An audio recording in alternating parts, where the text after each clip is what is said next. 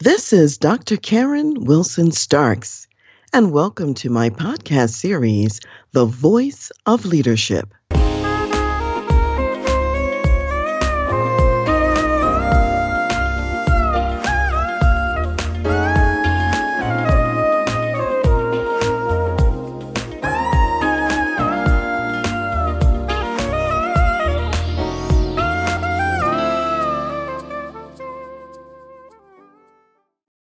Today, we are talking about Araminta Harriet Ross, also known as Harriet Tubman. Harriet Tubman was born in Dorchester County, Maryland, somewhere around about 1820 to 1822, and she was born in Maryland into slavery. Her parents were Ben Ross, that was her father, and her mother was Harriet Ritt Green. Both of her parents were also enslaved on two separate plantations, a long distance from one another, actually. However, they managed to have a total of nine children, so Harriet had eight siblings. Growing up in slavery, of course, was a very difficult life, and Harriet even saw some of her sisters be sold off to other distant plantations, which fractured the family and brought her a sense of grief and pain that probably remained with her for most of her life. Also, in slavery, she endured a lot of violence, violence that was typical of being a slave at the time. She was frequently, as a young girl, lent out to other homes in the area to do domestic work. And this is when she was very young, maybe as young as like five years old. And often she would get five lashes before breakfast and from those lashes, she had permanent scars. Some of the physical abuse that she endured also resulted in, according to some records, her having a broken pelvis, which meant that she would never have any children of her own through direct childbirth. At about 12 years old or so, she was actually also hit in the head by a slave overseer with a two pound weight.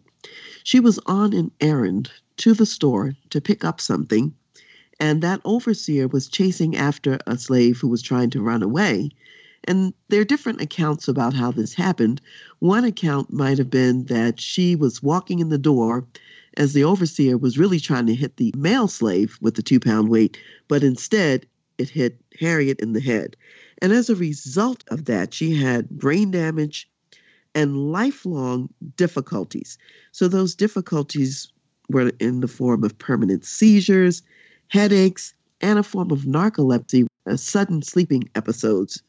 And in addition, she had some very intense dreams that were the result of this head injury. And she later referred to those as religious experiences and as God really speaking to her and directing her life and showing her what was next. In this kind of a setting, it's certainly not surprising to think that Harriet would want to get away. And in Maryland, slavery was kind of interesting because part of Maryland was slaveholding and other parts not so much. So there were many black people, about half as many, who were free people who had never been enslaved, and then there were the enslaved. So she did have an opportunity to meet with people who were blacks that were not enslaved and who were working in various ways and sometimes came to the plantation to do their work. So she had a chance to hear about their lives and to hear about what life was like in other places.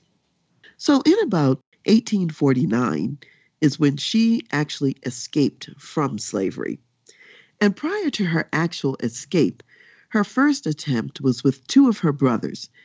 However, they got some distance away and the brothers kind of lost heart. They became fearful and they wanted to go back. So, being the leader that she was, she did not send her brothers back through the woods and back through all of that territory alone. She accompanied them, went back to the plantation. I'm sure they suffered their various whippings and so on as a result of it. And then later, she set out on her own and escaped on her own in 1849. So she went from Maryland all the way up to Philadelphia in Pennsylvania because Pennsylvania was a free state. Once she got to Pennsylvania, however, she was concerned about the rest of her family. It was not enough for her to just save her own life. But as again a true leader and very much a family person, she wanted her family to also be spared from slavery. Now, one of the things I should mention is that her father, Ben Ross, was actually freed at 45 years old because this was a stipulation in the will from a previous owner that his then current owners actually honored. Now, although Harriet's mother and her children also had a similar stipulation in the will of their owners, their owners refused to honor it. So her mother and her siblings remained in slavery. Now, in about 1844, before she made this escape, she actually married a free black man whose name was John Tubman. That's how she got the name Tubman. What was interesting is he was not too excited about all of her attempts to escape. So when she escaped in 1849, she decided to go back and try to rescue her parents, try to rescue her siblings, and she also wanted to rescue her husband. Even though he wasn't enslaved, he was still living in the slave area.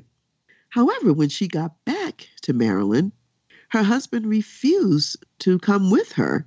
And in fact, he had actually found another wife.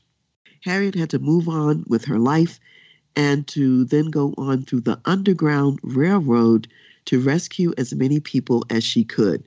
So, from the time of her escape, over a 10 year period, she made approximately 19 trips and freed anywhere from 70 to 300 people through the Underground Railroad. And because she successfully brought people through the woods and through bodies of water, she came to be known as Moses, the Black Moses who was bringing her people to freedom. And she was very proud of the fact that she never lost a person on any of these journeys. Everyone who went with her through the Underground Railroad made it to safety and to freedom. Now, there was a challenge that happened in about 1850 because in 1850 a law was put into place that was called the Fugitive Slave Law. Prior to 1850, if you made it to a northern state, then you were free and you didn't have to go back to slavery.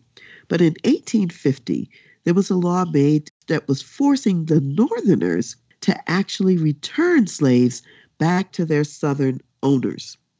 And so when this happened, she had to change some of the dynamics of the Underground Railroad.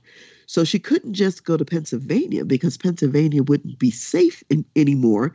So she added Canada onto her stop. And it was specifically Catherine, Ontario, because slavery was not allowed in Canada and had never been a part of that culture.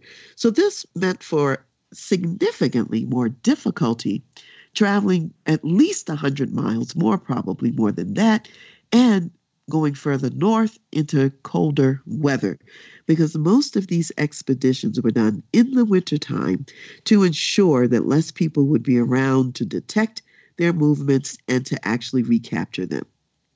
Later on in her life, she managed to get her parents out, a number of her siblings, a niece, and a niece's children when she heard that they were about to be sold further south. So she had her family in New York because she had moved to Auburn, New York. An abolitionist there actually sold her a small plot of land on the outskirts of Auburn, New York, and that was in 1859. And the abolitionist was Senator William H. Seward, and she purchased about 25 acres on her property. She actually not only lived there with her family, but in her later years, she also built a home for the aged because she was very concerned about people in their later years and having the ability to take care of them. And she also donated a parcel of her land to the African American Episcopal Church in Auburn as well. So she was a very generous person even though she herself always remained very poor and didn't have a lot of resources. Her friends donated and gave her money and lent her money for her various um, activities and expeditions. I think it's remarkable that she went back and forth to the South under such dangerous circumstances and brought so many people back. During the Civil War, she also worked for the Union Army. She was very adept at gaining information and finding out what was going on, and she discovered where the Southern troops were going to be located and what they were doing and what their plans were. So she was kind of a spy, if you will. She also worked as a nurse and also as a cook during the Civil War. And one of her most famous actions and escapades in the military was that, along with military resources from the Union Army, they descended upon a town in South Carolina and she actually freed more than 700 slaves from that expedition and that raid. That's amazing. Possibly 300 people through the Underground Railroad, and then 700 in this one incident. That meant more than 1,000 people freed while she was operating and was, by all records, the first woman, black woman, to serve in the Civil War. Later, in 1869, she married a Civil War vet whose name was Nelson Davis. He was probably about 20 years her junior.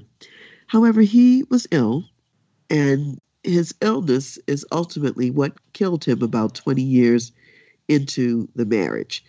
However, in 1874, they did adopt a baby girl whose name was Gertie. There's not much known about what all happened to, to Gertie, but they did have that one daughter. After her husband died, she was able to get a pension because of his service, which was $8 a month. But she kept pressing with the help of other people because she had served in the military herself. So later, she was actually able to get $20 a month because of her own service. And this was amazing and was probably the only time in her life when she had regular income for the activities that, that she was involved in. So, in recent years, there's been a lot to celebrate her life. We know that a movie has just come out this year that was called Harriet, and it was featuring the actress Cynthia Erivo. And we know that at the Oscars, Cynthia Erivo sang her very famous song, Stand Up. And so that was another way of making the story of Harriet visible and popular in today's time. In Harlem, in New York, there's a statue of Harriet Tubman facing south. And this makes sense because she made so many expeditions to the south that it makes sense that indeed she would be facing in that direction. Also, recently in the Maryland State House, two bronze statues were commissioned and put in the State House. One is of Frederick Douglass, also enslaved in Maryland and then escaped, and then Harriet Tubman. So in the Maryland State House, where the law was written to free slaves. Both of them are there facing one another. We also know that the $20 bill, there's been a move to replace the likeness of Andrew Jackson with the likeness of Harriet Tubman. And although it hasn't materialized yet, it's expected that that change will take place by 2026. So we see that she had a very unique and a very profound life. And I should mention that later in her life, because of that head injury, she ended up having to have brain surgery at the Boston, Massachusetts General Hospital. But you know, in spite of those limitations, she didn't let anything stop her from her mission or what she was called to do. And later, when she died of pneumonia, and that was on the 10th of March 1913, and she was somewhere between 91 and 93 years old. She was in the senior home that was on her property in Auburn, New York. And ultimately, she was buried with military honors in the Fort Hill Cemetery in Auburn. I also want to mention that there is an artist who is an actor in Albuquerque whose name is Karen Jones Meadows. And Karen Jones Meadows does a one woman show featuring the life of Harriet Tubman. It's called Harriet's Return. It was performed at the African American Performing Arts Theater in Albuquerque, and you can contact them if you would like to invite Karen Jones Meadows to come to your town to perform that show. I can tell you, I saw an early excerpt of it, and it was phenomenal, incredibly moving the way that she captures the spirit of Harriet. So it's definitely worth pursuing and definitely worth watching. The reason I'm including Harriet Tubman in Black History Month is that here was a woman who had such strong leadership. She thought about others, not just herself. And she led so many others to freedom and to safety, putting herself multiple times in danger. And she was not afraid to die in order to fulfill her mission.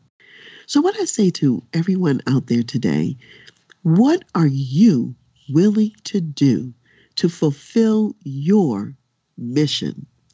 And if it requires the ultimate sacrifice of death, are you even willing to accept that? So, powerful leaders like Harriet, they inspire us. So, go forth and be inspired and stand up for what you believe.